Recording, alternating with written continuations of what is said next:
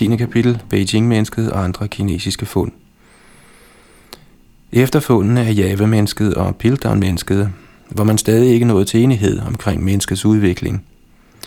Dubois fossiler af Pithecanthropus erectus vandt ikke fuldt ud accept i det videnskabelige samfund, og Piltdown gjorde sagen endnu mere spejet. Videnskaben ventede øvrigt på flere fund, der kunne klarlægge hominidernes udvikling. Mange forventede, at de manglende hominide fossiler ville blive fundet i Kina. I gamle dage kaldte kineserne fossiler for drageknogler og tillagde dem helbredende kræfter. Kinesiske apotekere havde i århundreder pulveriseret dem til brug i lægemidler og mediciner. For de første vestlige paleontologer viste kinesiske apoteker sig derfor at være et uventet interessant søgefelt. I år 1900 samlede Dr. K.A. Harberer fossiler af pattedyr fra kinesiske apoteker og sendte dem til universitetet i München, hvor de blev undersøgt og katalogiseret af Max Schlosser. Blandt eksemplarerne fandt Schlosser en tand, der kom fra Beijing-området, og til synlædende lignede, citat, en venstre kindtand fra overmunden, enten fra et menneske eller en hidtil ukendt menneskelig abe, citat slut. Schlosser foreslog Kina som et godt sted at søge efter primitive mennesker.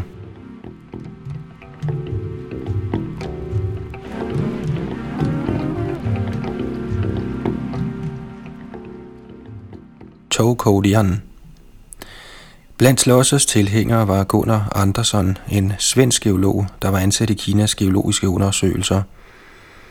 I 1918 besøgte Andersson et sted ved navn Chikushan, der betyder hønseknoglebjerget, nær landsbyen Chokodian, 40 km sydvest for Beijing. I den blotlagte overflade i et gammelt kalkstensbrud fik han øje på et parti med rødt ler, der indeholdt fossiler, hvilket tydede på eksistensen af en gammel hule, der nu var fyldt op. I 1921 besøgte Andersen igen Chikushan-lokaliteten. Han var i selskab med Otto Stansky, en østrisk paleontolog, der var sendt ud for at assistere ham, og Walter M. Granger fra det amerikanske naturhistoriske museum. Deres første udgravninger gav ikke meget resultat, kun få fossiler af ret nyere dato. Så fortalte nogle lokale folk Stansky om et sted i nærheden af Chokodians lille jernbanestation, hvor der var større drageknogler. Her fandt Stansky et andet kalkstensbrud, hvis sider, ligesom det første stenbrud, havde partier, der var fyldt med rødt ler og brækkede knogler. Andersen besøgte lokaliteten og fandt nogle stykker af kvarts, som han mente kunne være primitive redskaber. Kvarts forekom ikke naturligt på stedet, så Andersen sluttede, at kvartsstykkerne måtte være bragt til en hominid. Stansky, der ikke kom godt ud af det med Andersen, var uenig i denne tolkning. Men Andersen var overbevist. Han sagde, citat, Jeg har på fornemmelsen, at her ligger resterne af en af vores forfædre. Det er kun et spørgsmål om tid, før vi finder ham. Citat slut. Han bad Stansky fortsætte med at undersøge den opfyldte hule med ordene. Giv dig god tid at blive ved, om nødvendigt indtil hulen er tømt.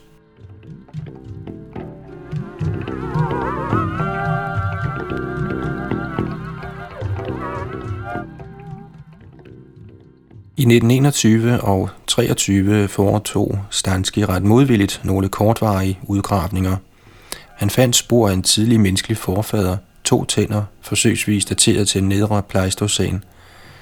Tænderne, de forreste kindtænder fra henholdsvis undermunden og overmunden, blev pakket i en kasse sammen med andre fossiler og sendt til Sverige for nærmere undersøgelse. Tilbage i Sverige udgav Stansky i 1923 en artikel om sit arbejde i Kina, uden at nævne tænderne. Mere skete der ikke før i 1926. I det år besluttede Sveriges kronprins, der var formand for den svenske Kina-forskningskomité og med for paleontologisk forskning, at besøge Beijing. Professor Wiman fra Uppsalas Universitet spurgte Stansky, sin tidligere elev, om han var stødt på noget interessant, man kunne vise prinsen. Stansky sendte Viman en artikel med fotografier af tænderne, som han havde fundet ved Sokodian. Artiklen blev læst op af J. Gunnar Andersson under et møde i Beijing, hvor kronprinsen var til stede. Andersson udtalte om tænderne, Mennesket, jeg forudsagde, er fundet.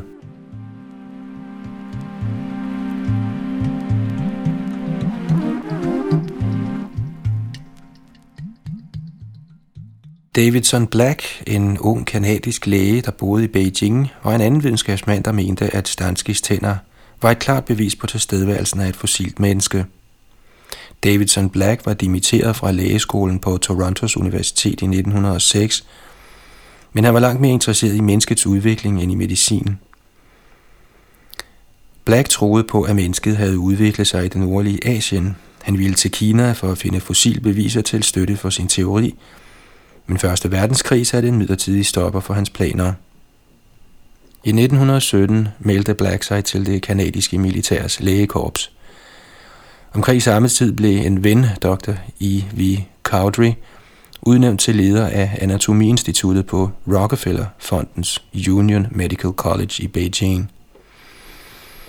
Crowdy bad dr. Simon Flexner, direktør for Rockefeller-fonden, om at ansætte Black som hans assistent – det gjorde Flexner, og i 1919 ankom Black til Beijing efter at være løst fra sin militærtjeneste.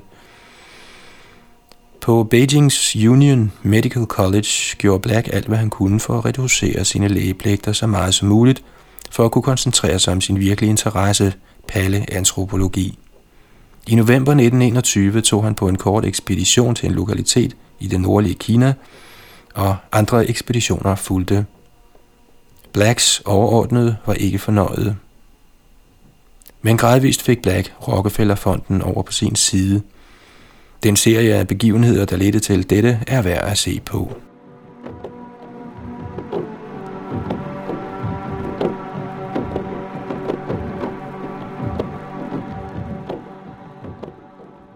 Sidst i 1922 forelagde Black en plan for en Thailand-ekspedition for Dr. Henry S. Houghton, lægeskolens leder – Black koblede dygtigt sin lidenskab for paleantropologi sammen med lægeskolens formål. Houghton skrev til Roger Green, skolens økonomichef, og jeg citerer, Mens jeg ikke kan være sikker på, at det projekt, som Black har i tankerne, er praktisk gennemførligt, må jeg tilstå, at jeg er dybt imponeret af det værdifulde forhold, han har været i stand til at påpege imellem vores Anatomiinstitut og de forskellige institutioner og ekspeditioner, der gør et vigtigt arbejde i Kina på områder, der ligger tæt op af den antropologiske forskning. Med dette i tankerne anbefaler jeg, at han gives de anmodede bevillinger. Citat slut. Her kan man se vigtigheden af den intellektuelle prestigefaktor. Almindelig medicin virker ret prosaisk i sammenligning med den quasi-religiøse søgen efter hemmeligheden bag menneskets oprindelse. En søgen, der siden Darwins tid havde opildnet videnskabsmænds fantasi over hele verden. Houghton var tydeligt påvirket. Ekspeditionen fandt sted i Blacks sommerferie i 1923, desværre uden resultater.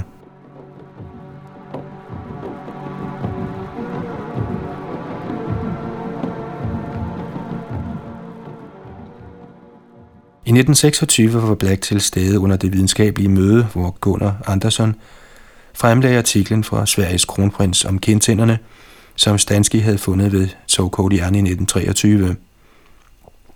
Black blev begejstret, da han hørte om tænderne og sagde ja til et forslag fra Anderson om flere Sokodian-udgravninger, som Kinas geologiske undersøgelser og Blacks departement på Beijings Union Medical School sammen skulle stå for.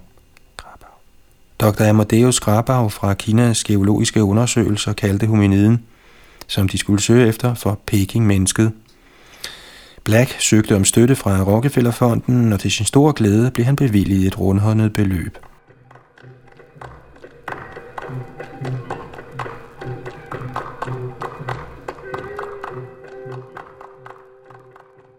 I foråret 1927 var arbejdet i gang i Sokodian midt under den kinesiske borgerkrig. Flere måneders flittige udgravninger afslørede ingen hominide rejster. Om sider blev en enkelt hominid tand fundet, da den kolde efterårsregn begyndte at falde og varslede afslutning på den første sæsons udgravninger. På grund af denne tand og de to, som tidligere var fundet af Stansky, de var nu i Blacks besiddelse, bekendtgjorde Black fundet af en ny fossil hominid. Han kaldte den Sinanthropus, Kina-mennesket. Black var ivrig efter at vise verden sit fund, men under sine rejser med talen måtte han sande, at ikke alle delte hans begejstring for Sinanthropus. På årsmødet for American Association of Anatomists i 1928 kritiserede nogle af deltagerne voldsomt Black for at foreslå en ny art på så spinklet grundlag. Black rejste videre og viste tanden til Ailes Fridlicka i USA og Sir Arthur Keith og Sir Arthur Smith Woodward i England. På The British Museum fik Black lavet afstøbninger af Beijing-menneskets kindtænder for at kunne give dem til andre forskere. Et sådan benarbejde er nødvendigt, hvis det videnskabelige samfund skal gøres opmærksom på et fund. Selv for en videnskabsmand er en næse for propaganda ikke uden betydning. Da Black kom tilbage til Kina, holdt han sig i nær forbindelse med udgravningerne i Tokodian. I flere måneder dukkede intet op. Men den 5. december 1928 skrev Black til Keith, citat, Til synligheden er der en vis magi ved de sidste dage i sæsonens arbejde, for igen, to dage før den sluttede, fandt bølen den højre halvdel af underkæben fra en sinantropus med tre kendtænder in situ. Citat slut.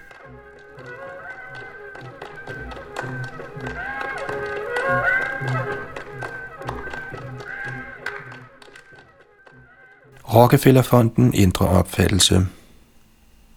Nu truede et økonomisk problem. Rockefellerfondens bevilling ville slippe op i april 1929. I januar skrev Black til fondens direktør og bad dem støtte Sokodian udgravningerne ved at oprette et kenozoologisk forskningslaboratorium. Den kenozoiske periode omfatter perioderne fra paleocen til holocen, det vil sige hele tertiærtiden og kvartærtiden. I april fik Black de ønskede bevillinger. Blot et par år i forvejen havde Rockefellerfondens talsmænd aktivt søgt at hindre Blacks paleantropologiske forskning. Nu stod de ubetinget bag ham og oprettede et institut, hvis formål specielt var at søge efter rester af fossile menneskelige forfædre. Hvad havde fået Rockefellerfonden til at ændre holdning til Black og hans arbejde? Det er værd at se på, for den økonomiske støtte fra sådanne fonde viste sig at være afgørende for den forskning i menneskets udvikling, som videnskabsmænd som Black stod for. Fondens støtte var også afgørende for, at verden fik kendskab til fundene og deres betydning. Warren Weaver, talsmand for Rockefellerfonden, skrev i 1967, citat, I en perfekt verden skulle en idé kunne blive født, næret, udviklet og gjort kendt for alle – kritiseret og udviklet til fuldkommenhed og gjort nyttig, uden at den økonomiske støttes utilslørede realitet nogensinde var en del af processen. I virkelighedens verden er dette sjældent om nogensinde tilfældet. Citat slut.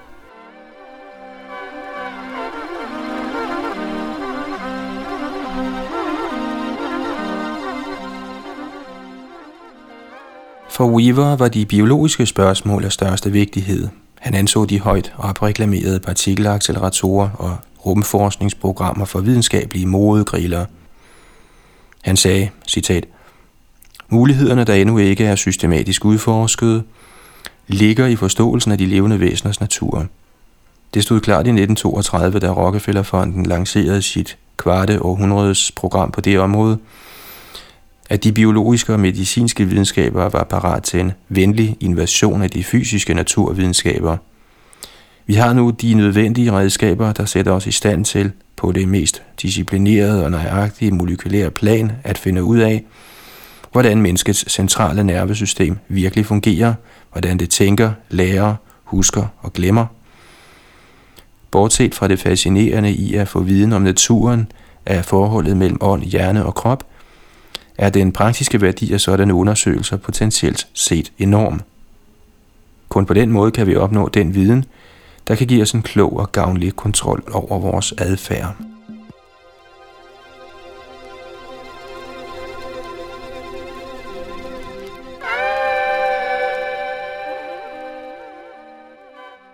Det står klart, at da Rockefellerfonden kanaliserede midler over til forskning i menneskets udvikling i Kina – havde fonden en langsigtet plan om at finansiere biologisk forskning for at finde frem til metoder for, hvordan man effektivt kunne kontrollere menneskets adfærd. Blacks forskning i Beijing-mennesket skal ses inden for denne sammenhæng, for rigtigt at kunne forstås. I løbet af de sidste årtier har naturvidenskaben udviklet en vidtfavnende kosmologi omkring blandt andet Big Bang-teorien, der forklarer menneskets oprindelse som kulminationen på en kemisk og biologisk udvikling, der startede med 10 milliarder års dannelse af kosmos, efterfulgt af 4 milliarder års udvikling på denne planet. Den moderne Big Bang-teori er uløseligt forbundet med teorien om livets biokemiske opståen og menneskets udvikling. De store fonde, navnlig Rockefeller-fonden, bidrog med afgørende midler til den forskning, der underbygger denne materialistiske kosmologi, der i praksis har skubbet Gud og sjælen over i mytologiens sfære, i det mindste i de intellektuelle kredse i nutidens civilisation.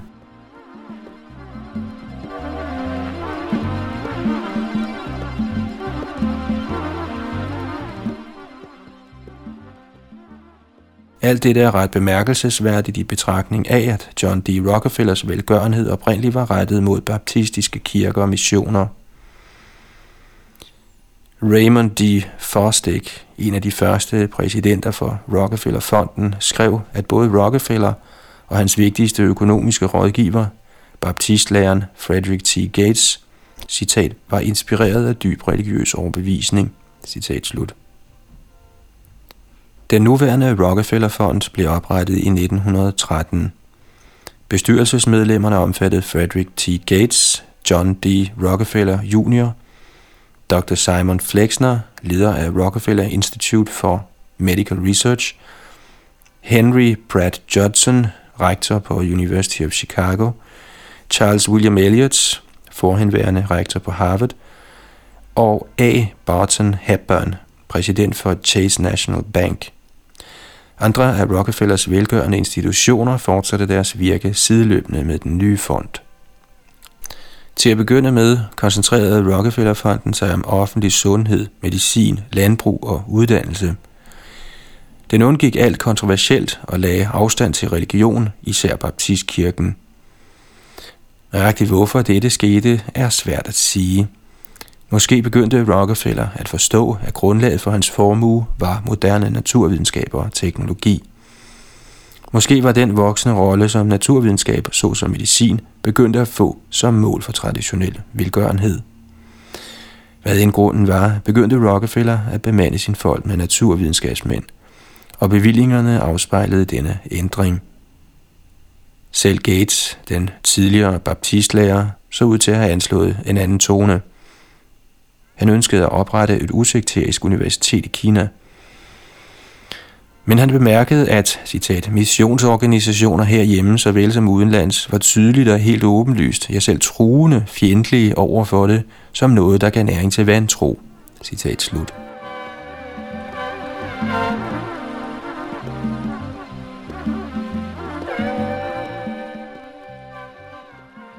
Ydermere ville den kinesiske regering have kontrol over universitetet, hvilket fonden ikke kunne gå med til.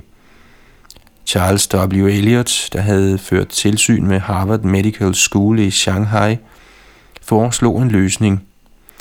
Et medicinsk universitet, der kunne bane vejen for resten af vestens videnskab.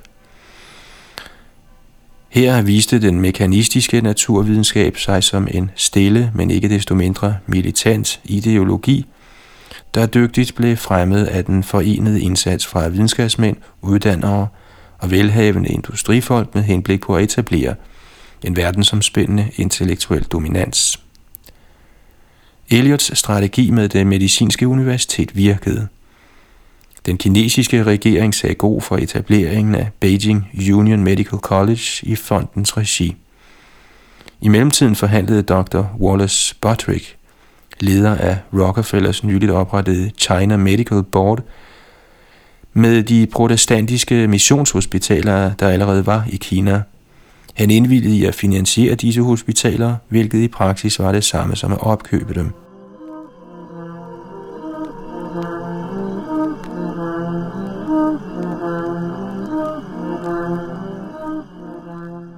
I 1928 gennemgik Rockefeller-fonden og Rockefellers andre velgørende institutioner en række forandringer, der reflekterede den naturvidenskabelige forsknings voksende betydning. Alle programmer, citat, der var relateret til fremme af menneskelig viden, citat slut, blev flyttet over til Rockefeller-fonden.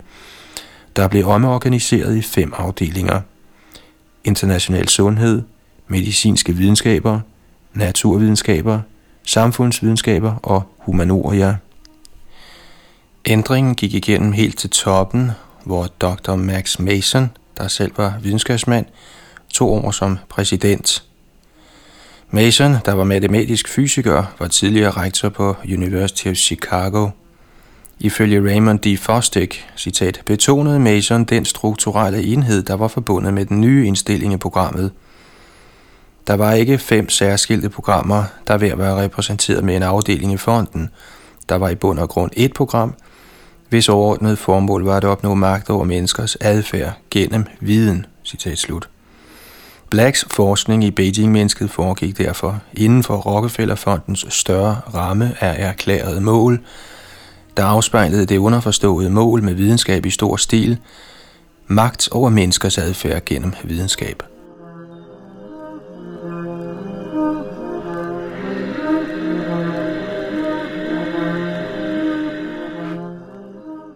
Et historisk fund og en koldblodig kampagne. Med den økonomiske opbakning fra Rockefeller-fonden til det kanozoiske forskningslaboratorium rejste Black først rundt for at gøre opmærksom på Beijing-mennesket og vendte derefter tilbage til Kina. Her skred arbejdet i Sokolian langsomt frem, uden nye store fund af sin antropus. Modet syntes at falde blandt arbejderne. Men den 1. december, hvor sæsonen netop skulle til at slutte, gjorde Pei Wentong et historisk fund – Pei skrev senere, citat, Jeg faldt over et næsten fuldstændigt kranie af sin antropus. Eksemplaret var delvist indlejret i løst sand og delvist i en hård indlejringsmasse, så det var let at frigøre. Citat slut. Pei cyklede 40 km til det kanozoiske forskningslaboratorium, hvor han overdrog kraniet til Black. Fundet gjorde Black berømt, i september 1930 ankom Sir Grafton Elliot Smith til Beijing for at besigtige lokaliteten og undersøge fossilerne. Under Smiths ophold instruerede Black ham i, hvordan han skulle køre en propagandakampagne for Beijing-mennesket i Amerika. Smith drog afsted og gjorde til synlædende sit arbejde godt. I december skrev Black et særdeles åbenhjertigt brev til Dr. Henry Houghton, Beijings medicinske skoles direktør, der var på ferie i Amerika. Citat. Hvis jeg rødmede hver gang, jeg tænkte på den koldblodige reklamekampagne, jeg udtænkte, og som Sir Grafton Elliot Smith har gennemført, ville jeg være blodrød i hovedet hele tiden. Citat slut.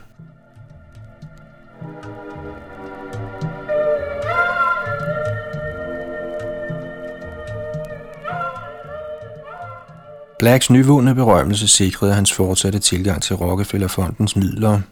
Black skrev til Sir Arthur Keith, citat, Vi fik et telegram fra Elliot Smith i går, så han er åbenbart sikkert hjemme fra sin anstrengende tur. Karakteristisk for ham har han ikke sparet sig selv, når det drejer sig om at tjene undersøgelsen og det kanozoiske laboratoriums interesser, og efter at han har populariseret sin antropos for os i Amerika, skulle jeg have en ret let opgave det næste års tid – når jeg skal bede de siddende magter om flere penge. Citat slut. Beijing-mennesket kom i rette øjeblik for tilhængerne af menneskets udvikling. Nogle få år tidligere, i en af verdens berømteste retssager, havde en domstol i Tennessee fundet John T. Scopes skyldig at undervise i evolution mod statens lov. Videnskaben havde også høstet et nederlag med Hesperopithecus, et vidt publiceret forhistorisk abemenneske, som paleantropologerne havde konstrueret ud fra et fund af en enkelt menneskelignende tand fra Nebraska. Til stor skuffelse for videnskabsmændene havde den menneskelignende tand vist sig at være en fossil svinetand. Også tvivlsspørgsmålet og den fortsatte strid omkring Dubois' Pithecanthropus erectus trængte til at blive løst – alt i alt behøvede de videnskabsmænd, der var tilhængere af de evolutionistiske opfattelser, et godt fund for at få styr på deres sag som modvægt mod ydre trusler og indre forvirring.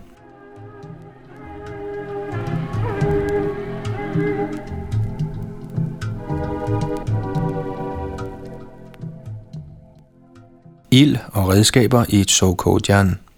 I 1931 fik offentligheden første gang at vide, at man havde konstateret anvendelse af ild i stort omfang i Tokodian, og at der ligeledes var fundet veludviklede sten- og benredskaber. Det bemærkelsesværdige var, at der var foretaget systematiske udgravninger i Tokodian af kvalificerede forskere siden 1927, uden omtale af hverken ild- eller stenredskaber.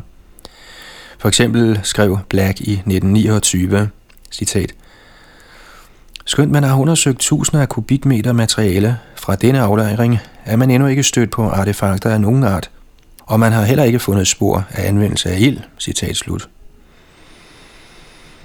Men kun et par år senere fortalte andre forskere som Henry Bruhl om tykke lag af aske og fandt hundredvis af stenredskaber på præcis samme lokaliteter.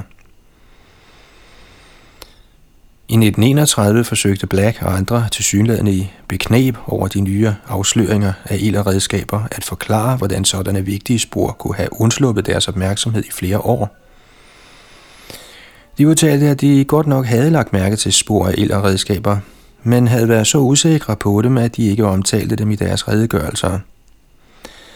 Der er to mulige forklaringer på, hvorfor Tillard og Chardin, Black, Pei og andre ikke indberettede de mange redskaber og spor af ild i Tsokodian. Den første er den, de selv gav. De overså simpelthen sporene, eller havde så mange tvivl om dem, at de ikke fandt det forsvarligt at indberette dem. Den anden mulighed er, at de var helt klar over sporene af ild- og stenredskaber, før Bruel indberettede dem, men tilbageholdt denne information med fuld overlæg. Men hvorfor? På det tidspunkt, da fundene blev gjort i Tsokodian, blev ild- og stenredskaber set som sikre tegn på homo sapiens eller neandertalere. Ifølge Dubois og von Königswald blev der ikke fundet stenredskaber eller tegn på brug af ild i forbindelse med Pithecanthropus erectus på Java. Selv Inka-ekspeditionen rapporterede faktisk rester af ildsteder i Trinil, men denne information opnåede ikke vid udbredelse. Måske afholdt de første forskere i Tsokodian sig med vilje fra at indberette stenredskaber og ild, for de var klar over, at det kunne have bragt forvirring omkring sin antropos status. Tvivlerne kunne med god ret have sluttet, at ilden og redskaberne stammede fra en skabning, der var samtidig med sin antropos, men fysisk og kulturelt mere avanceret, og derved have fjernet sin antropos fra dens position som en ny og vigtig menneskelig stamfader.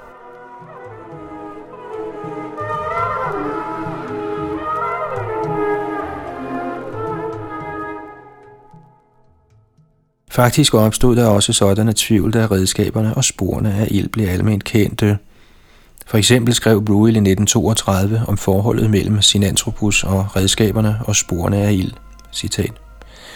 Flere ansete videnskabsmænd har uafhængigt af hinanden udtrykt den tanke over for mig, at en skabning, der var fysisk så langt væk fra mennesket, ikke var i stand til at præstere sådanne ting, som jeg netop har beskrevet – i dette tilfælde kunne skeletresterne af Sinanthropus være noget så enkelt som jagttrofæer og kunne ligesom sporene af ild- og stenindustri henføres til et ægte menneske, hvis rester endnu ikke er fundet. Citat slut. Bruel selv mente dog, at Sinanthropus var ophavsmanden til redskaberne og havde anvendt ild i Sokodian. Moderne forskere er tilbøjelige til at give Buil ret. Sinanthropus afbildes normalt som en dygtig jæger, der dræbte dyr med stenredskaber og stegte dem over ild i hulen i Tsokodian. En noget anderledes opfattelse af Sinanthropus kommer fra Louis R. Binford og Tuan Kun Ho, antropologer ved University of New Mexico. Med hensyn til askedyngerne skrev de, citat, det synes åbenlyst, at i det mindste nogle af dem oprindeligt var store guano-ophobninger inde i hulen, i nogle tilfælde kunne disse vældige organiske aflejringer være brændte, for eksempel ved selvantænding. Formodningen om, at mennesket indførte og havde ild med sig, er uberettiget, ligesom formodningen om, at de brændte knogler og andre ting er der, fordi mennesket tillavede sine måltider der. Citat slut. Binford og Hoes teori om, at askedyngerne hovedsageligt er efterladenskaber fra fugle, har ikke fået uddelt støtte. Men deres påstande om det utroværdige ved det almindelige billede af Beijing-mennesket, sådan som man har dannet sig det ud fra tilstedeværelsen af knogler, aske og rester på lokaliteten, er en overvejelse værd. Ifølge Benford og Ho er det meste, man kan sige om Beijing-mennesket, at det måske var en ådsleder, der måske eller måske ikke havde anvendt primitive stenredskaber til at skære kød af kadaverne, der var efterladt af rovdyr i en stor hule, hvor organiske materialer samtidig brændte i lange perioder. Eller måske var Beijing-mennesket selv offer for hulens rovdyr, for det virker usandsynligt, at det frivilligt skulle være gået ind i en sådan hule, selv for at lede efter noget at spise.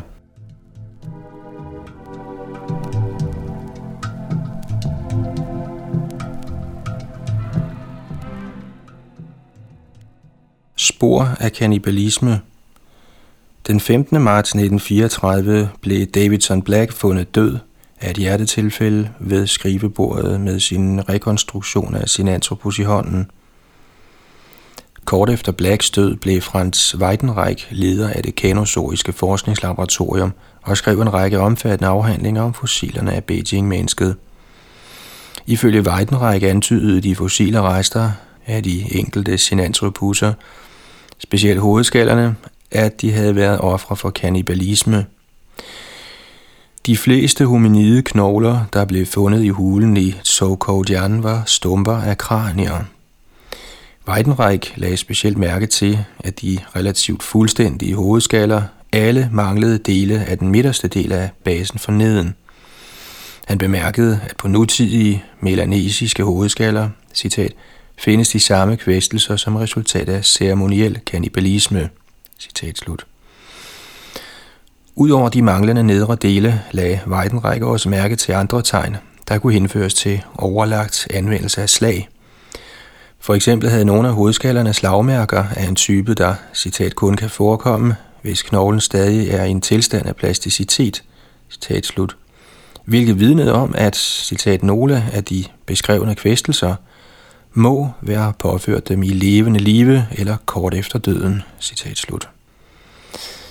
Nogle af de få lange knogler af Sinanthropus fra Tokodian udviste også tegn, der ifølge Weidenreich tydede på, at mennesker havde brækket dem i stykker, måske for at få marven ud.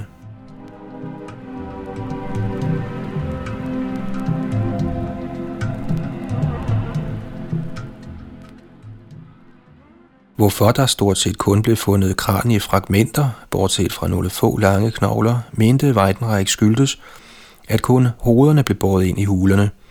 Han skrev, citat, Den besynderlige sammensætning af menneskelige knogler skyldes sin antropos selv – han jagede sin egen art, ligesom han jagtede andre dyr og behandlede alle offerne på samme måde. Citat slut.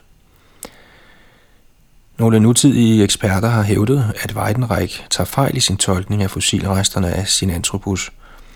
Binford og Howe gjorde opmærksom på, at hominide hovedskaller, der føres hen over sten og grus i en flod, og også findes med den basale del slidt af.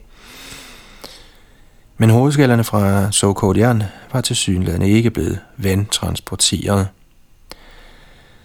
Binford og Howe foreslog, at rovdyr havde bragt de hominide knogler med ind i hulerne. Men Weidenreich skrev i 1935, citat, Transport af rovdyr er en umulighed.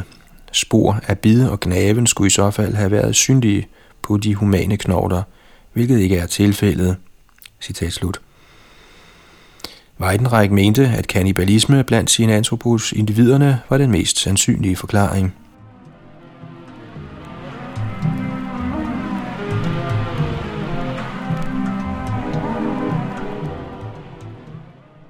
Marcelin Boulle, leder af Institut de Paléontologie Humaine i Frankrig, foreslog en anden mulighed, nemlig at Sinanthropus var blevet jagtet af en mere intelligent form for hominid – Bull mente, at Sinanthropus' lille hjernevolumen medførte, at denne hominid ikke var intelligent nok til hverken at kunne have frembragt ilden eller de stener og benredskaber, der blev fundet i hulen. Hvis resterne af Sinanthropus var en mere intelligent jægers jagttrofæer, hvem var denne jæger da? Og hvor var resterne af ham? Buhl påpegede, at der er mange huler i Europa, der har mange menneskeskabte ting fra paleolitiske stenindustrier, men citat, antallet af aflejringer, der har indeholdt hovedskallerne eller skeletterne af folkene bag denne industri, er forsvindende lille. Citat slut. Derfor kan man ikke udelukke hypotesen om, at en mere intelligent hominidart jagtede sin antropos, blot fordi denne hominids fossiler endnu ikke er fundet i Tsokodian – Husk på, at vi i de forudgående kapitler har set på spor fra andre steder i verden af fuldt ud menneskelige skeletrester fra tider, der er lige så gamle og ældre end fundene fra Sokodian. For eksempel er de fuldstændigt menneskelige skeletrester fra Castanedolo i Italien over 2 millioner år gamle.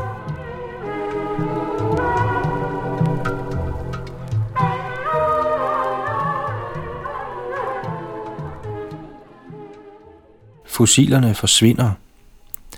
Som tidligere nævnt er en af grundene til, at det er svært at få afgjort mange af spørgsmålene omkring Beijing-mennesket, at de oprindelige fossiler ikke længere findes. I 1938 ophørte udgravningerne i Tokodian på grund af guerillakrig i de omkringliggende bjergeområder. Senere, i april 1941, da 2. verdenskrig var i fuld gang, rejste Weidenreich til USA med et sæt afstøbninger af fossilerne af Beijing-mennesket. I sommeren 1941 blev de oprindelige fossiler efter sigende lagt i to kufferter og overdraget til Oberst Ashurst fra den amerikanske ambassadevagt i Beijing. I begyndelsen af december 1941 skulle kufferterne være anbragt i et tog til havnebyen Tao, hvor de efter planen skulle ombord på et amerikansk skib, President Harrison, som del af den amerikanske evakuering fra Kina. Men den 7. december blev toget beslaglagt, og fossilerne forsvandt for aldrig at dukke op igen.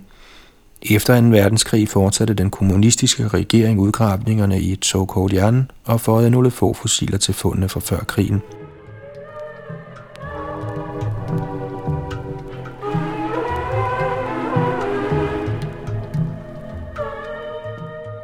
Et tilfælde af intellektuel bedrag. I en artikel om Tsokodjan i Scientific American fra juni 1983 gav to kinesiske videnskabsmænd, Wu Rokang og Lin Shenglong, en række vildledende beviser for menneskets udvikling. Wu og Lin kom med to påstande. 1. Sinanthropus hjernevolumen tiltog fra det nederste lag Tsokodjan-udgravningen der dateres til 460.000 år, til det øverste lag, 230.000 år, hvilket viste, at Sinanthropus udviklede sig hen imod Homo sapiens. 2. Arten og fordelingen af stenredskaber viste også, at Sinanthropus havde udviklet sig. Til støtte for deres første påstand analyserede Wu og Lin hjernevolumerne for de seks relativt fuldstændige Sinanthropus hovedskaller fra Tokodian. Wu og Lin skrev, citat, De målte hjernevolumener er på 915 kubikcentimeter for de tidligste hovedskaller, et gennemsnit på 1075 kubikcentimeter for fire senere hovedskaller, og 1140 kubikcentimeter for den yngste, citat slut. Ud fra dette sluttede Wu og Lin, citat, det ser ud til, at hjernestørrelsen voksede med mere end 100 kubikcentimeter i perioden i hulen, citat slut.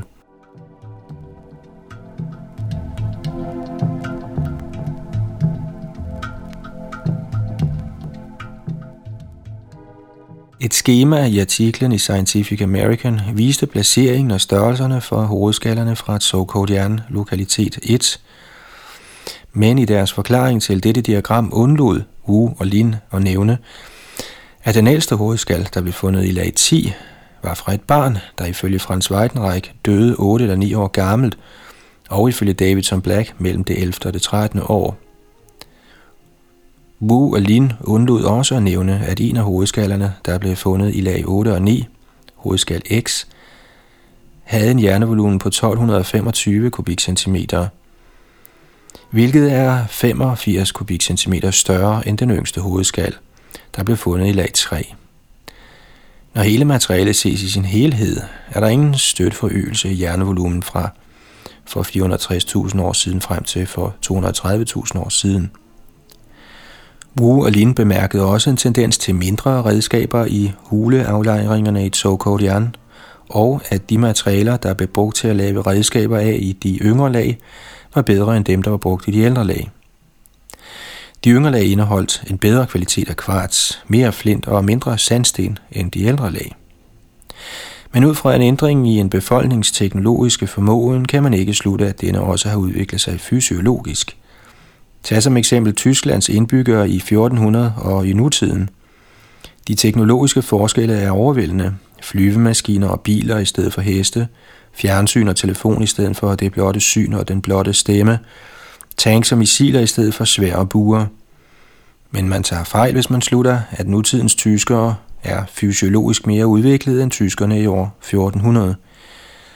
Således kan man i modsætning til, hvad Wu og Lin påstod, ikke ud fra fordelingen af de forskellige redskaber slutte, at Sinanthropus udviklede sig. Wu og Lins artikel, navnlig dens påstand om en forøget hjernevolumen hos Sinanthropus i et såkaldt viser, at man ikke ukritisk bør acceptere alt i videnskabelige tidsskrifter om menneskets udvikling. Det videnskabelige samfund ser ud til at være så knyttet til den evolutionære doktrin, at en hvilken som helst artikel, der hævder at bevise den, uden videre kan blive godkendt.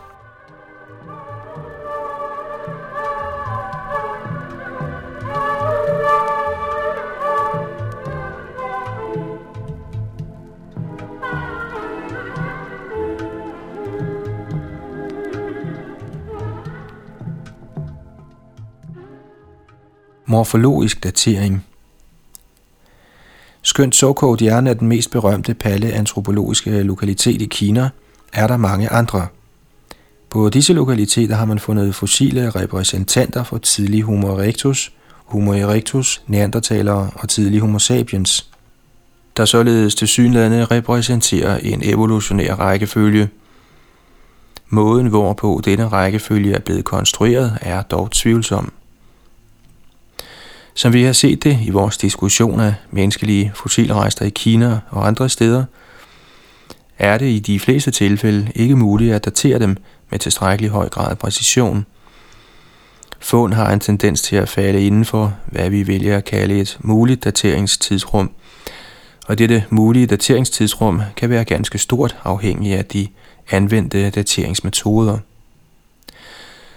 Sådanne metoder omfatter kemiske, radiometriske og geomagnetiske dateringsteknikker, såvel som undersøgelse af en lokalitets stratigrafi, faunarester, redskabstyper og hominideresters morfologi. Og morfologi er en organismes form og opbygning. Hvad mere er, når forskellige videnskabsmænd ofte med de samme metoder frem til forskellige aldre og mulige dateringstidsrum for de samme hominide eksemplarer. Med mindre man blot konsekvent vælger at bruge alderen fra den seneste datering, som en eller anden er nået frem til, er man tvunget til at inddrage hele spektret af foreslåede aldre i sine overvejelser.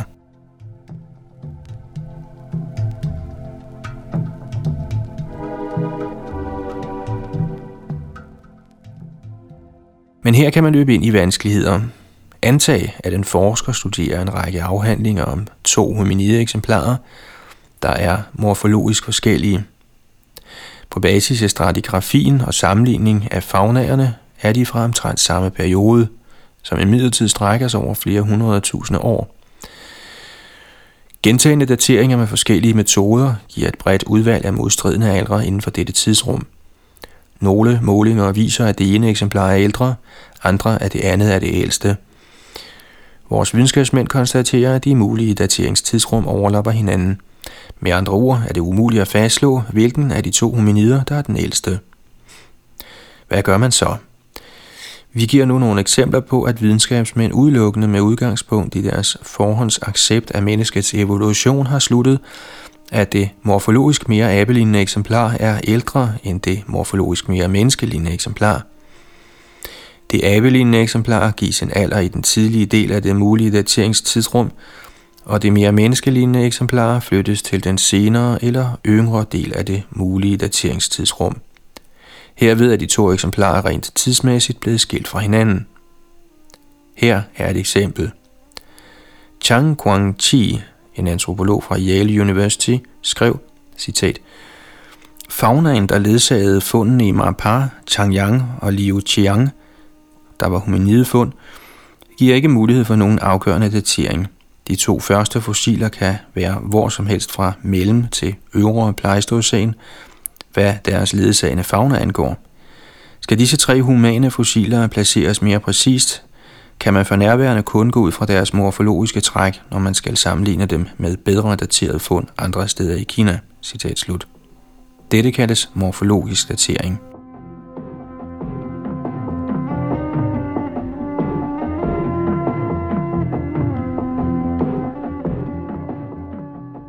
Jean S. Agner skrev i 1981, citat, i det sydlige Kina er faunaerne tilsyneladende stabile og gør en mere præcis inddeling af mellempleistocæn vanskelig. Almindeligvis bruges tilstedeværelsen af en avanceret hominid og redskaber til at fastslå senere og tidligere perioder. Citat slut. Dette er en klar formulering af den morfologiske datering. Eksistensen af en avanceret hominid ses som et sikkert tegn på en senere periode – her er det værd at huske på, at mellempleistocæn går fra 100.000 år op til 1 million år tilbage i tiden.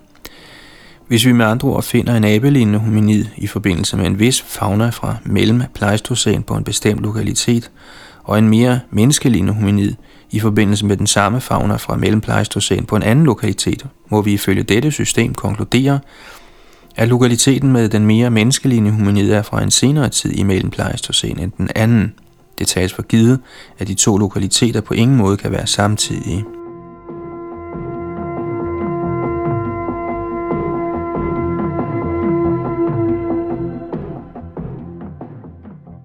Når denne manøvre er på plads, kan lærebøgerne referere til de to fossile hominider som tidsmæssigt adskilt fra hinanden, og derfor eksempler på en fremadskridende evolution i mellempleistocæn. Dette er intellektuel bedrag – det mest ærlige ville være at indrømme, at materialet ikke tillader en at afgøre, hvorvidt den ene hominid gik forud for den anden eller ej, og at det er muligt, at de var samtidige. Dette udelukker naturligvis, at man kan opstille disse to bestemte hominider i en tidsmæssig evolutionær rækkefølge. Alt man ærligt og redeligt kan sige er, at begge fund er fra mellem Pleistocæn. Så vidt vi ved, kan den såkaldt mere avancerede menneskelignende hominid lige så godt have gået forud for det såkaldt mindre avancerede abelignende eksemplar.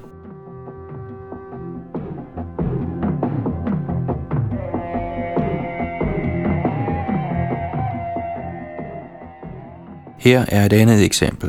I 1985 berettede Kiyo Chonglang, at der var fundet fossile tænder af Homo sapiens i 1971 og 72 i Yanhui-hulen nær Tongzi i provinsen Guizhou i det sydlige Kina. Tongzi-lokaliteten indeholdt en Stegodon ailuropoda fauna. Stegodon er en uddød elefant, og Ailuropoda er kæmpe pandaen. Denne Stegodon ailuropoda fauna er typisk for det sydlige Kina i mellem Pleistocene. Den fuldstændige liste over faunaen på Tongzi-lokaliteten, sådan som den blev givet af Han Defen og Xu Chunhua, indeholder 24 arter af pattedyr, der alle også forekommer på andre lister, som de samme forfattere har givet for mellem- og nedre pleistocæn. Mange af de opregnede slægter og arter har også overlevet til øvre pleistocæn og op til nutiden. Forfatterne til afhandlingen over Tongzi-fundene skrev, citat, Hui-hulen var den første lokalitet noget sted i provinsen med fossiler af Homo sapiens. Faunaen tyder på et tidsrum i mellem- og øvre pleistocæn, men det arkeologiske, det vil sige menneskelige materiale, er forenligt med en øvre pleistocæn alder. Citat slut. Med andre ord var tilstedeværelsen af fossiler af Homo sapiens den afgørende faktor, da man gav lokaliteten en alder i øvre pleistocæn. Altså et tydeligt eksempel på morfologisk datering – men ifølge Kius faunaliste er det eneste, man virkelig kan sige, at alderen på Homo sapiens fossilerne kunne være fra hvor som helst i mellem Pleistocene og øvre Pleistocæn.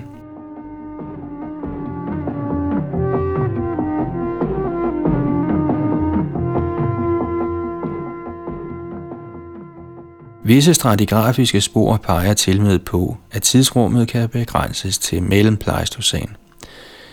Kio gav følgende oplysninger. Citat. Aflejringerne i hulen indeholdt syv lag. De menneskelige fossiler, stenredskaber, brændte knogler og fossiler af pattedyr blev alle fundet i det fjerde lag. Et lag af grågult sand og småsten. Citat slut. Denne koncentration i et enkelt lag tyder på, at de menneskelige rester og dyre fossilerne, som alle var pattedyr, der forekom på lokaliteter fra mellem Pleistocene, mere eller mindre er samtidige. Og gule huleaflejringer i det sydlige Kina anses normalt for at være fra mellem Pleistocene. Vores undersøgelse af faunalisten tyder også på, at det er rimeligt at indskrænke tidsrummet til mellem Pleistocene – Stegodon, der fandtes i Tongsi, siges normalt at have levet fra Pliocæn til mellem Pleistocæn. I en liste over dyr, der regnes for vigtige ved dateringen af lokaliteter i Sydkina, skrev Aigner, at Stegodon orientalis kun overlevede frem til sen mellem Pleistocæn, skønt hun dog satte et spørgsmålstegn ved det. En ren mellempleistocæn alder for faunaen i Tongti-hulen støttes også af tilstedeværelsen af en art, hvis uddøen i slutningen af mellempleistocæn anses for at være mere sikker. Det drejer sig om megatapirus, det vil sige kæmpe tapir, som ifølge Eigner er begrænset til mellempleistocæn. Arten, der blev fundet i Tongti, er klassificeret af kinesiske forskere som Megatapirus augustus – Aigner karakteriserede Megatapirus augustus som citat en stor fossilform i de mellem mellempleistocene sydkinesiske aflejringer. Citat slut. Vi tillader os at påstå, at Megatapirus augustus begrænser den yngste alder, som Tongxi-faunaen kan have, til slutningen af mellempleistocene.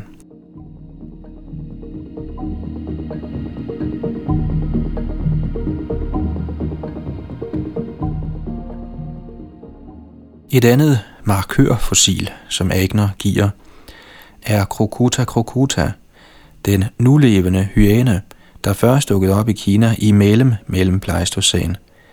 Siden Crocuta crocuta forekommer i Tongxi, sætter dette en grænse for den ældste alder, som Tongxi-faunen kunne have til begyndelsen af mellem mellem Pleistocæn.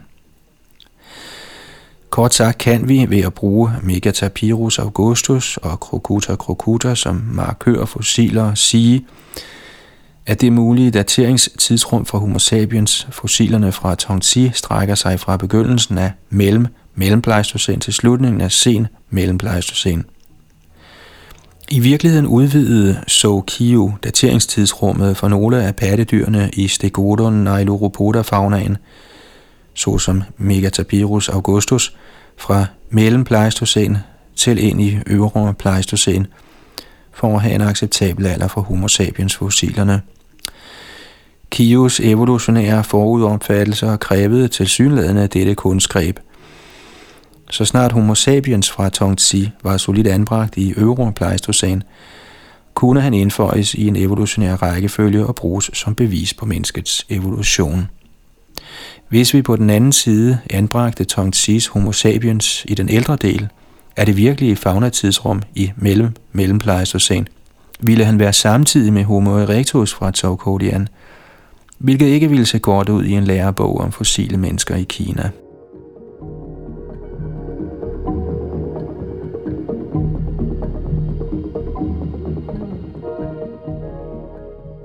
Vi har nøje gennemgået en række afhandlinger over andre kinesiske lokaliteter og konstateret, at den samme morfologiske datering anvendes igen og igen for at skille forskellige hominider fra hinanden rent tidsmæssigt.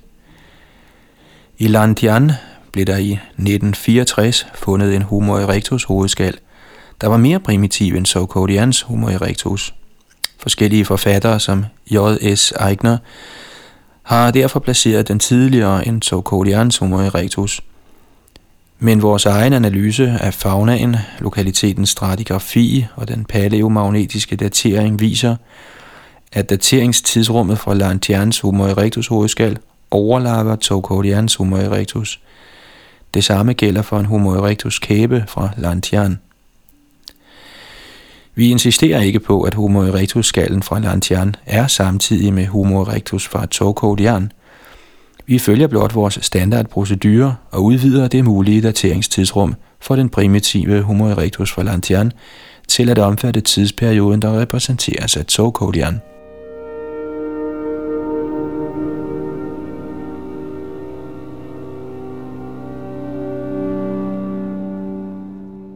Nu har vi altså overlappende mulige dateringstidsrum i mellem mellempleistocæn for følgende hominider. 1. Lantian-mennesket, en primitiv Homo erectus. 2. Beijing-mennesket, en mere avanceret Homo erectus. Og 3. Tongti-mennesket, der klassificeres som Homo sapiens. Måske levede de samtidig, måske ikke. Vi insisterer ikke på det, men siger blot dette – Videnskabsmænd bør ikke udelukkende på basis af hominiders morfologiske forskelligheder hævde, at de helt sikkert ikke levede samtidig. Dette er imidlertid præcis, hvad der er sket. Videnskabsmændene har arrangeret de kinesiske fossile hominider i en tidsbestemt evolutionær rækkefølge ud fra deres fysiske træk. Denne metode garanterer, at intet fossilmateriale nogensinde falder uden for rammerne af de evolutionære forventninger.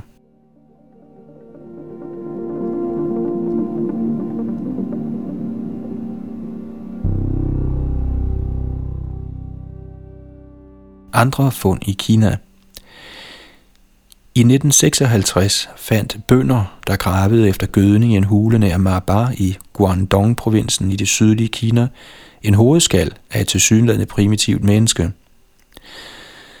Der ser ud til at være generel enighed om, at denne Marbar-skal er en homo sapiens med neandertaltræk.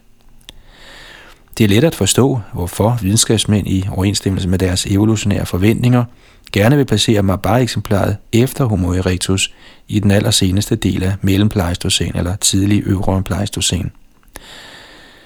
Skønt Marbar kan være fra så sen en tid som tidlig øvre pleistocæn, var dyreknoglerne, der blev fundet der, fra pattedyr, der ikke blot levede i øvre pleistocæn, men også i mellempleistocene, ja selv i nedre pleistocæn.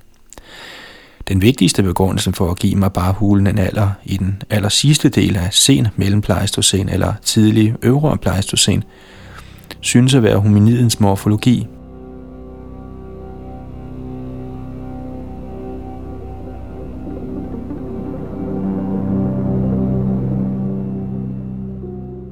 Således indeholder vores liste nu overlappende dateringstidsrum i mellem mellempleistocæn for 1. Primitiv Homo erectus, Lantian, 2. Homo erectus, Sokodian, 3. Homo sapiens, Tongzi, og 4. Homo sapiens med neandertaltræk, Marbar.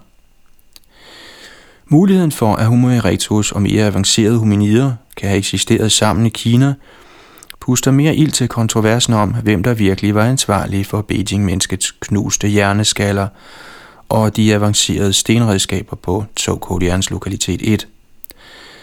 Levede flere slags mere eller mindre avancerede hominider virkelig samtidig i mellem mellempleistocæn. I lyset af de tilgængelige data er det afgjort inden for det muliges rammer. I vores gennemgang af den videnskabelige litteratur er vi ikke stødt på nogen klar grund til at udelukke en sådan samme eksistens, ud over den kendskærning, at individerne er morfologisk forskellige. Nogle vil helt sikkert påstå, at menneskets udvikling er så sikkert fastslået, at det er fuldt ud berettiget at datere hominider efter morfologi. Men efter vores opfattelse holder denne påstand ikke. Som vi har vist i kapitlerne 2 til 7, er et væld af materiale, der modsiger de gængse idéer om menneskets udvikling, blevet undertrykt eller glemt. Hvad mere er, har videnskabsmændene overset mange mangler i det materiale, der efter sigende støtter de gældende evolutionære hypoteser. Hvis nogle bønder, der gravede efter gødning i en kinesisk hule, havde fundet et fuldt moderne menneskekranium sammen med en ubestridelig pliocæn fauna – ville videnskabsmændene helt sikkert have protesteret over, at fundene blev gjort uden tilstedeværelse af kvalificerede forskere. Men siden Marbar-skallen kunne passes ind i den stående evolutionære rækkefølge, protesterede ingen imod fundet. Selv når man har lært at få øje på den meget tvivlsomme praktisk med morfologisk datering, bliver man forbavset over, hvor ofte den bruges. Når det kommer til forskning i menneskets evolution i Kina, ser det mere ud til at være reglen end undtagelsen – en Homo sapiens maxilla, en overkæbe, der blev fundet af arbejdere i 1956 i Longdong i Chanyang, Hubei-provinsen i Sydkina, har givet mange eksperter en velkommen anledning til en omgang skamløs morfologisk datering. Overkæben, der klassificeres som Homo sapiens med primitive træk, blev fundet sammen med den typiske sydkinesiske fauna fra mellempleistocæn, inklusiv Ailuropoda, eller panda, og Stegodon, det vil sige den uddøde elefant. I 1962 skrev Chang Quang-chi fra Yale University, citat, Denne fauna regnes normalt for at være fra mellempleistocæn, og videnskabsfolkene, der arbejdede i hulen, foreslår en alder i sen mellempleistocæn, for maxillans morfologi udviser mindre primitive træk end sin antropus. Citat slut. Her siger Chang lige ud, at begrundelsen for at give Chanyangs Homo sapiens en senere alder end Beijings Homo erectus var morfologisk.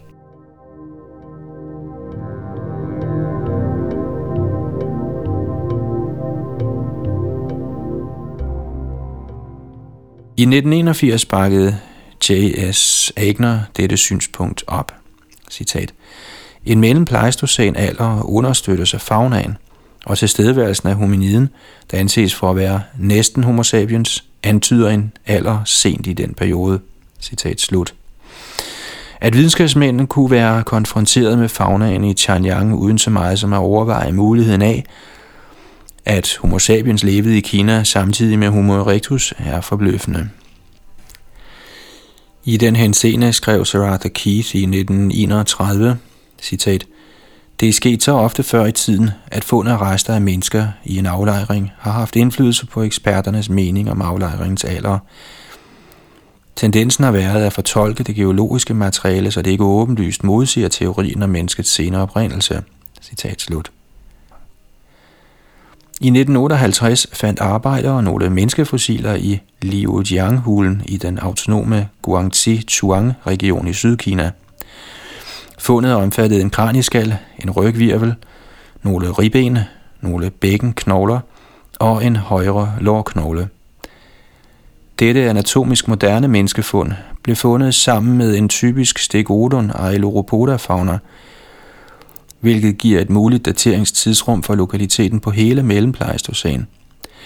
Men kinesiske videnskabsmænd tilskrev menneskeknoglerne til øvre pleistocæn, hovedsageligt på grund af knoglernes avancerede morfologi. På Dali-lokaliteten i Shaanxi-provinsen fandt man en kraniskal, der er klassificeret som homo sapiens med primitive træk. Dali, faunaen, indeholder dyr, der alle er typiske for mellem pleistocæn og tidligere. Nogle kinesiske paleantropologer foreslår en sen mellem alder for Dali, mens dette måske kan forklare, at den menneskelige kranieskal dikterer den ledsagende fauna ikke af en sådan alder. Snarere giver den Dalis Homo sapiens et muligt dateringstidsrum, der går hele vejen tilbage i mellempleistocæn og endnu en gang overlapper med Beijing-mennesket fra Tsokolians lokalitet 1. Vi konkluderer derfor, at Beijing-mennesket, Homo erectus, fra Tsokolian sagtens skal have levet samtidig med forskellige andre hominider, som tidlig homo sapiens, nogle med neandertaltræk, homo sapiens sapiens og primitiv homo erectus.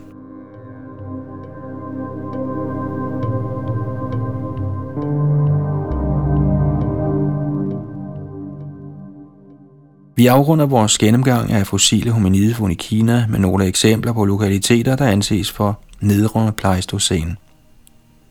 I Yuanmou i Yunnan-provinsen i det sydvestlige Kina fandt geologer to hominide fortænder. Ifølge de kinesiske videnskabsmænd var disse mere primitive end Beijing-mennesket.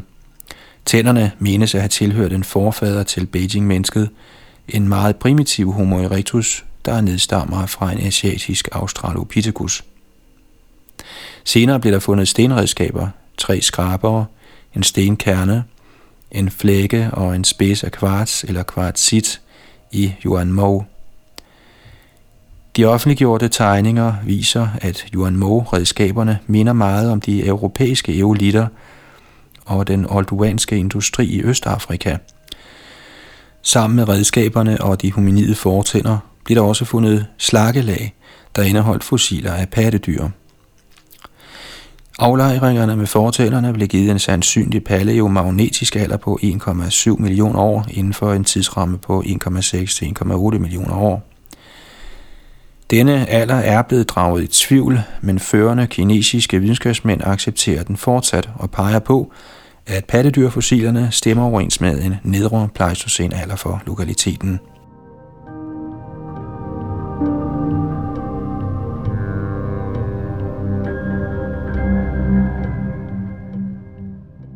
Der er imidlertid problemer med en nedre pleistocæn alder for Yuan Mo's Homo erectus. Homo erectus menes at have udviklet sig fra Homo habilis i Afrika for halvanden million år siden og udvandret til andre steder for en million år siden.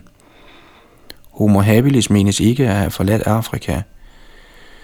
Underforstået i Jias aldersbestemmelse for Yuan Mo hominiden er en særskilt oprindelse til Homo erectus i Kina – Jia ser ud til at antage tilstedeværelsen af Australopithecus eller Homo habilis i Kina for 2 millioner år siden, hvilket den herskende teori forbyder. I den forbindelse skrev Louis R. Binford og Nancy M. Stone i 1986, citat, der bør gøres opmærksom på, at mange kinesiske forskere stadigvæk er knyttet til ideen om, at mennesket udviklede sig i Asien – denne opfattelse bidrager til manges villighed til ukritisk at acceptere meget høje aldre for kinesiske lokaliteter og at udforske muligheden af stenredskaber i pleocene aflejringer. Citat slut. Men man kunne også vente om at sige, at fordi vestlige forskere er så knyttet til ideen om, at mennesket udvikler sig i Afrika, forkaster de ukritisk meget høje aldre for hominide fossiler og kulturgenstande fra andre steder i verden. Som tidligere nævnt, behøver man ikke at antage, at enten Afrika eller Asien var evolutionens midtpunkt. Som vist i de foregående kapitler, tyder et omfangsrigt materiale på, at mennesker af den moderne slags har levet på forskellige kontinenter, inklusiv Sydamerika, i mange millioner år. Og fra den samme periode er der også spor af abelignende skabninger, hvor nogle minder mere om mennesker end andre. Et spørgsmål, vi har berørt i vores diskussioner af kontroversielle kulturrester i kapitel 2-6, dukker igen op. Hvorfor skulle man tilskrive stenredskaber fra nedre Pleistocæn og spor af ild i Yuan Mo primitiv Homo erectus? Redskaberne og sporene af ild blev ikke fundet tæt på Homo erectus tænderne. Ydermere er der beviser fra Kina selv og andre steder i verden på, at Homo sapiens levede i nedre Pleistocæn og tidligere.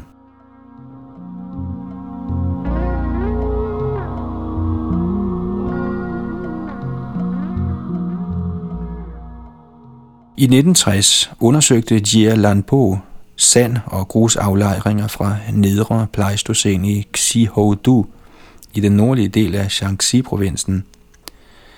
Han fandt tre sten med mærker af slag og flere genstande dukkede op i 1961 og 62. På grund af faunaen fra nedre Pleistocæn blev lokaliteten givet en alder på 1 million år. Paleomagnetisk datering gav en alder på 1,8 millioner år.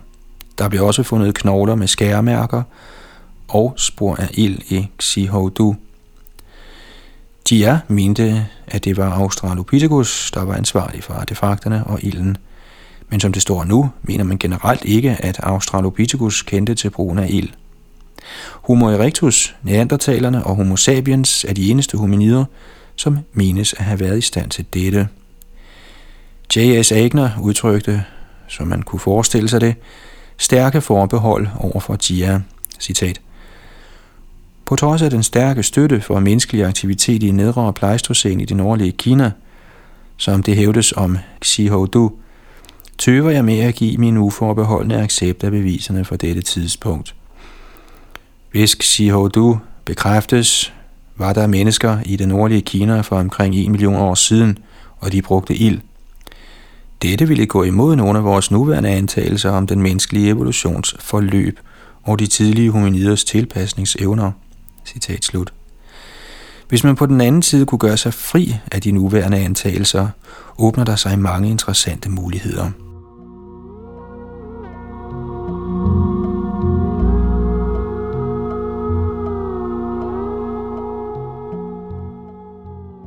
Dette ender vores gennemgang af fund i Kina. Vi har set, at aldersbestemmelsen af fossile hominider er forvrænget af såkaldt morfologisk datering. Når disse aldre fastsættes ud fra faunaens fulde dateringsrum, kan det samlede materiale ikke siges ubetinget at støtte en evolutionær hypotese. Materialet harmonerer også med hypotesen om, at anatomisk moderne mennesker har eksisteret side om side med forskellige menneskelignende skabninger gennem hele Pleistocæn.